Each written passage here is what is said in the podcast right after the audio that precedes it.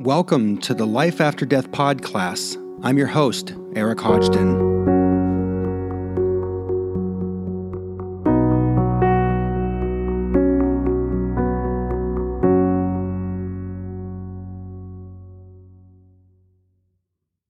When we lose a loved one, we ask a lot of questions.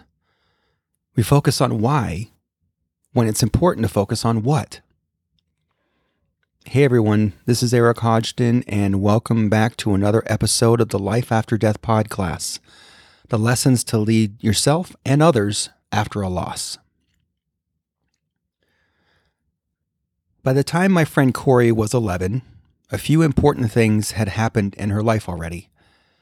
The U.S. Navy issued orders for her family to move from Meridian, Mississippi to Brunswick, Maine in the middle of the winter of 1978 Maine would be the sixth state Cory would call home, and she had already been through 15 of nearly 30 surgeries to repair her bilateral cleft lip and palate. You see, Cory was born with a birth defect that left her with a hole in the roof of her mouth, without an upper lip, and missing the lower portion of her nose. Whenever her family moved, Cory was always excited about seeing new places meeting new people, making new friends, and a lot of memories. But the transition always came with challenges. There was always that one kid, you know, the mean one. The Navy housing in Brunswick, Maine was set up with the houses arranged in a circle with the backyards overlooking a large field and a playground area. A couple months after Cory's family moved into housing, Maine was showing the first signs of spring. On one particular day, there was an opportunity to be outside, and so Cory and her younger brother Scooter ran to the playground. The challenge was that the jungle gym was already covered in little kids yelling and laughing over one another. The swings were occupied as well, but the basketball court, that was open. So Cory and Scooter grabbed their basketball from the garage and ran back, and they were taking turns, taking shots, and and they were missing a lot, but man, they were having a lot of fun. And at one point, Scooter threw a shot up and it bounced off the rim and into the grass. And Cory ran to retrieve it. And when she bent down to pick up the ball, she noticed that they were no longer the only ones there. A boy who was a few years older than Cory, his name is Billy, who also lived in Navy housing like them, was standing at the other end of the basketball court with his friends. Hey, what are you doing, Bubble Lip? This is my court. Cory felt a pit in her stomach. Hey, Billy, I'm Cory, and this is my little brother, Scooter. And Billy didn't care what she had to say, and he persisted. and He called her Bubble Lip again. Cory felt her little fingers digging into the palm of her hands because she clenched her two fists as hard as she could. Scooter, run now! And in a flash, Cory landed on Billy with all four feet and beat the snot out of him. Afterwards, she got up and she ran like hell back to her home and into her garage. And she leaned against the 1958 Ford pickup truck her dad, Bud, was always tankering on. And their garage was Cory's sacred place because it was her dad's sacred place. The garage was where Cory hung out with her dad, handing him tools and parts while he'd work on the truck. But now, the lingering smell of oil, grease, and gasoline only comforted Cory as she doubled over crying. What are you doing, Boomer? After working an already greasy shop towel between his fingers, Bud tossed the towel on the bench and he placed his hand on Cory's shoulder. And Cory thought, dang, Dad's in here. I thought I'd be alone. I just want to be alone. Dad, I don't know why. Why what? Bud asked. I don't know why they make fun of me. I tell them why I look the way I look, but they just keep making fun of me. It's just plain mean. Well, honey, maybe you're asking the wrong question. What? Exactly. Uh, wait, what? Boomer, some people spend their entire life asking why, and they never get an answer it's important to be asking what? What happened? What are you going to do about it? And honey, you're my daughter and I love you. What do you need from me? Those words with her dad in the garage that day have stuck with Cory and have helped her deal with not only the situation with Billy, but countless other bullies that have come into her life. Each time she focused on the what, not the why. Well, 10 years later, Bud died. And my friend, Scott, who I shared the story about losing his dad in episode two, that's Scooter.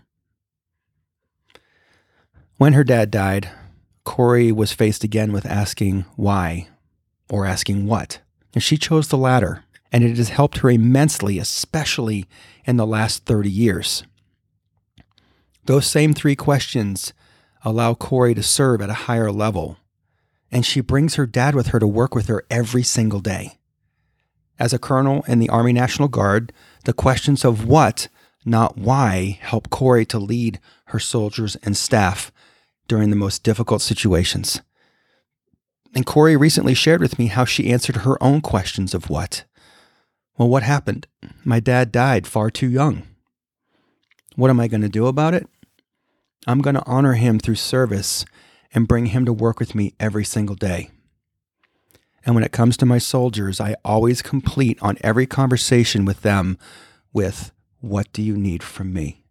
When it comes to losing someone that we love, we ask why a lot. I know I did. And some of the questions that we might ask are why was this person taken from me? Why did we lose them now? And why didn't I see that coming? I get it. I often ask myself, why did Zoe end her life?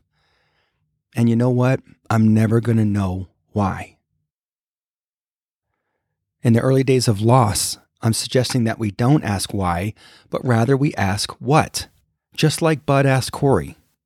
And here's a couple of suggestions on how to answer those questions of what for you. So, what happened? I lost my loved one.